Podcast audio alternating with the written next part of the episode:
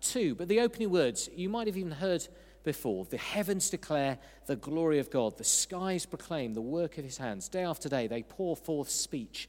Night after night they display knowledge. The heavens declare the glory of God. I wonder when the last time that you made something was. Now, if you're an adult and it's not your job to be a potter or a painter, I don't think, looking out, there's any potters or painters. There might be that I just don't know about.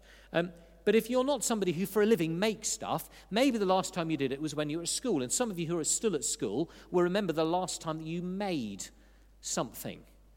It might be something that you made under sufferance.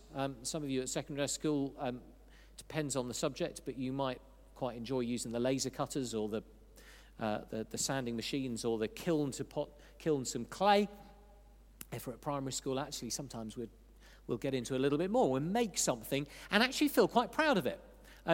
It wasn't that long ago that my mum and dad gave me a box and said, here's your stuff. And this was stuff from when I was at school. And one particular thing that I remember very, very distinctly was an aeroplane. And I'd made an aeroplane out of papier-mâché. You know when you get paper and you put it, you sort of wet it all and put it in glue and then you put it over. Excuse me.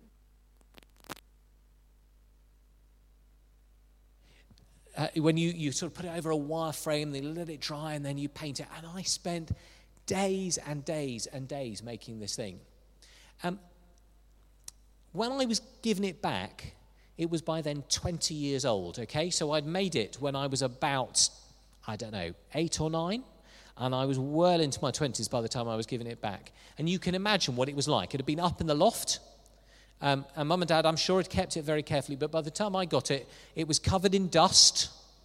It was looking a bit pale. I do remember it was red and blue is what I'd painted up. Not quite sure why I'd chosen the colours. I just liked them. It was a bit faded. It was covered in dust. And worst of all, one of the wings was hanging off. And actually, do you know, there was just a little bit of me for a split second, even though I was nearly in my 30s, there was just a little me just went, oh, I made that. And then I caught myself and thought, yeah, I know, I made that 20 years ago, it's fine. But actually, when we've made something, when we've poured ourselves into something, it matters to us. Whether you're a musician writing a tune, whether you're a poet writing a poem, you might be writing up your PhD, you might be painting a picture, you might be creating a beautiful clay model. When you've made something, you've put something of yourself in there. It matters to you. And one of the things the Bible says about the beautiful world in which we live is that it matters to God. He's poured himself into it. So when you look at a beautiful flower or a frog hopping across your garden, or I don't know whether you saw this amazing film, Nick Merrifield, who lives just across the road here, yesterday afternoon, about 3 o'clock, took about a 9-second bit of video, it's on our Facebook page, of it must have been 200 or 300 swallows, beautiful birds, all just sitting exactly evenly spaced. It was almost like they'd done the sort of, military thing of like this, across our roof, just on the roof tile, probably getting ready to migrate, getting ready for their enormous, thousands of miles flying across to wherever it is they spend our winter. Actually, when you look at a beautiful bird, a beautiful flower, when you look at the incredible stars in the universe, actually what you're looking at, according to the Bible, is God's handiwork, something that God has poured himself into. And that's why the psalmist says, the heavens declare the glory of God. The skies proclaim the work of his hands. In other words, he's using poetry language, and he's simply saying, when you look at the world, it's telling you something about God. It's telling you God is incredibly creative. Did any of you see Blue Planet 2? Yeah? Wasn't it fantastic? When you went down to that deep dive thing, yeah? Right down at the deepest ocean. And you saw those creatures that for the first however many billions of years of this planet's existence and the first few tens of thousands of years of human beings' existence, we didn't even know were there. I mean, until last year or 5 years ago or 10 years ago, half those species had never been seen before by human beings. But God didn't go, do you know what? You only need one type of jellyfish. I mean, in theory, you do only need one or two types of jellyfish, but God made thousands of types of jellyfish. I don't understand why God made so many different types of algae. It's not my favourite plant. It's just sort of green and wet, sort of sits on top of the water. or different types of spiders. I could have done with none of those, or different types of housefly. I mean, the fact is, God has made this incredible variety of stuff because he's creative, because there's a joy in what he's made. He made far more than he needed to. And actually, when you think about it, he didn't really need to make what he made for food, did he? I mean, scientists even now are saying that they could create a sort of, grey paste that would give us all our nutrients, your different minerals and proteins and vitamins, and you could just sort of spoon it in, this sort of gloop. But it'd be really boring eating like that. There'd be no sort of creativity or life or joy in food. But God could have done, except for the fact that's not the sort of God that God is. God is a God full of joy, a God full of creativity, a God full of life and energy and generosity. And he's just lavish. He loves giving far more than he needs to. And so when the psalmist says the heavens declare the glory of God, what he's saying is use your eyes, use your ears, use your nose, use your taste buds, use your hands, use your feet, and see what is out there. Experience what is out there, and then let it point you to God.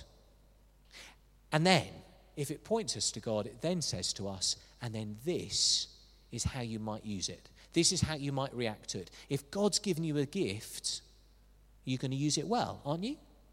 If you get given a gift, if it's your birthday or Christmas, and somebody gives you something and they've put a lot of time and effort, even just into choosing it, let alone making it, and you're given it and you just go, yeah, thanks, they're going to feel pretty grotty about that.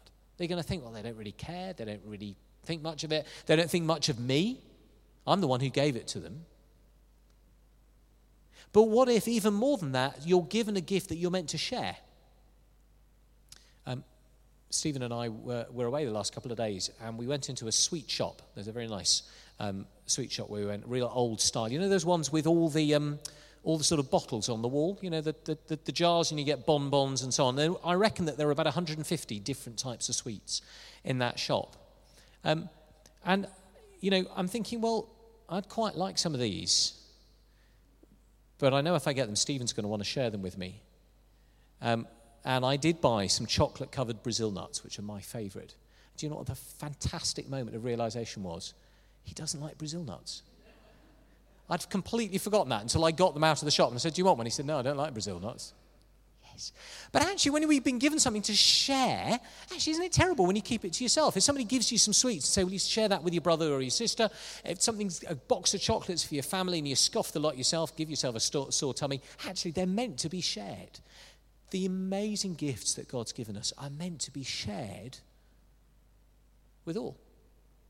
Most of you, I've given one of these to, but if I haven't, please make sure you don't leave without one. This little bookmark.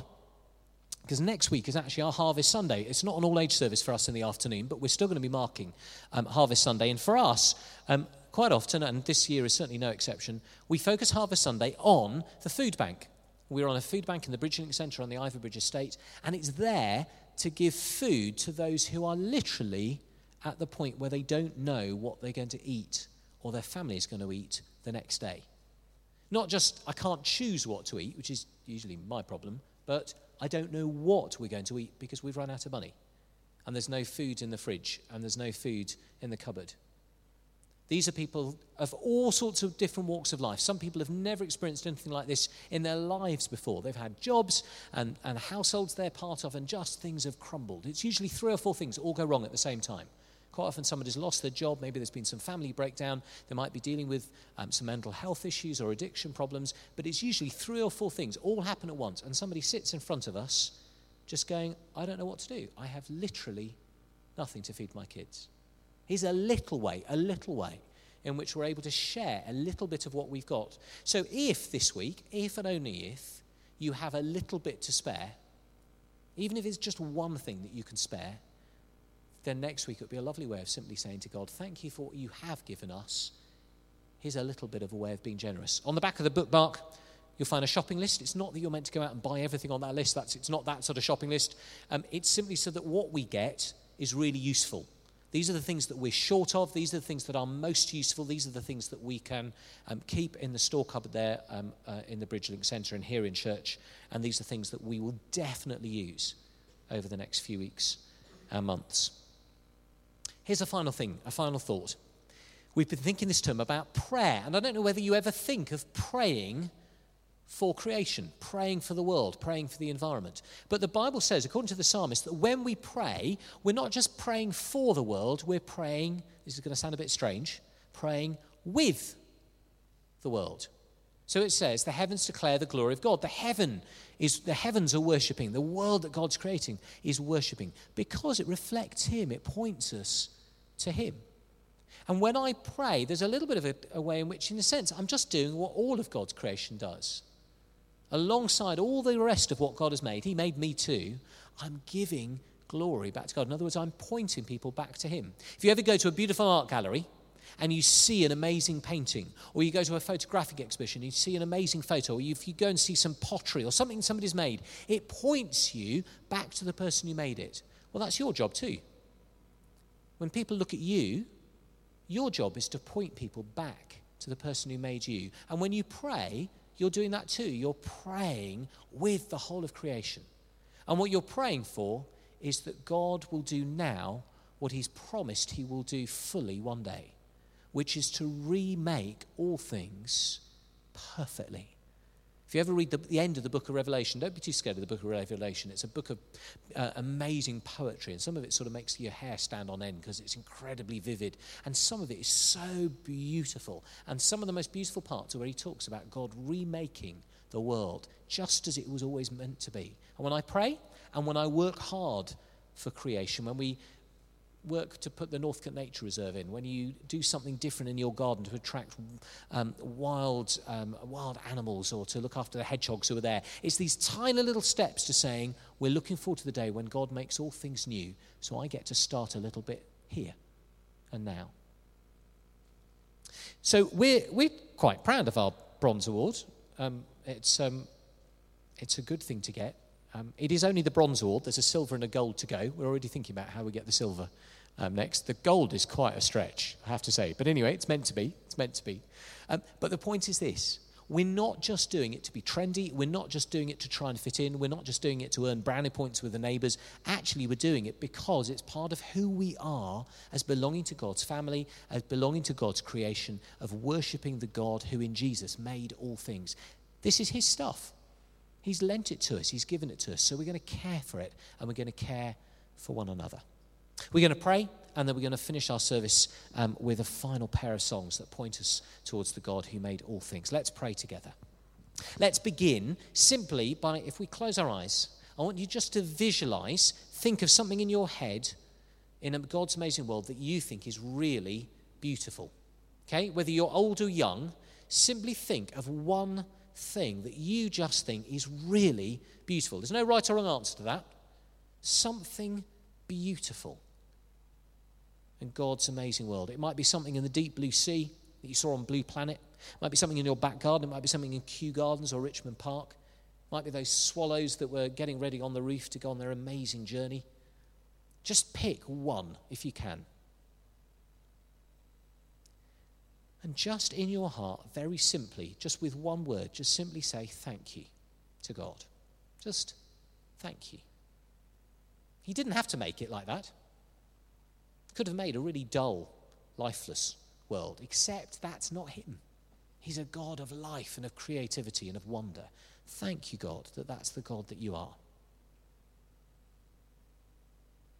And then secondly, just imagine in your mind, just visualize one thing you can think of that reminds you that the world is quite a broken and damaged place. It might be something really obvious, like a factory chimney belching out smoke and pollution. It might be a huge rubbish dump where children, maybe in some parts of the world, are having to just earn just enough money for food by clambering over the rubbish and trying to find bits of metal or bits of plastic to recycle. It might be the plastic in our seas. It might be an animal that has swallowed something it shouldn't have done and is being damaged by it. Just one thing. And we're just going to use one word, which is sorry. I'm sorry that that's the world in which I live. I'm sorry that I'm partly responsible for it. I'm sorry that I'm greedy too, that I take it for granted too. And then finally, just think of one thing you know that we can do to make it different or better. Might be something in your own life that you could do differently. Might be something you don't want to take for granted anymore. Maybe something you want to use a little bit less of. Maybe something you're determined to give away. Maybe something you want to change in your back garden, or something you want to help with at school. And we're just again going to use one single word. Please. Please help me to make a difference. Please help me to be part of your solution. Please help me to work for that day when you put all things right and the world is renewed.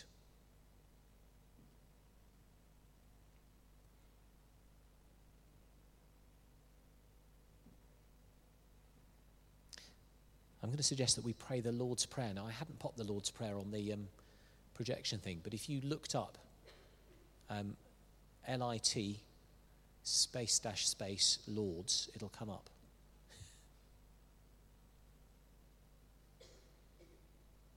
Any joy? Good. Let's pray the Lord's Prayer together. And the reason that it's so relevant is that we pray in that, may your kingdom come, may your will be done, on earth as in heaven. We're praying and working that on this earth, things will be as they will be in the world to come. Let's pray together. Our Father in heaven, hallowed be your name. Your kingdom come, your will be done on earth as in heaven. Give us today our daily bread, and forgive us our sins as we forgive those who sin against us. And lead us not into temptation, but deliver us from evil. For the kingdom, the power, and the glory are yours, forever and ever. Amen.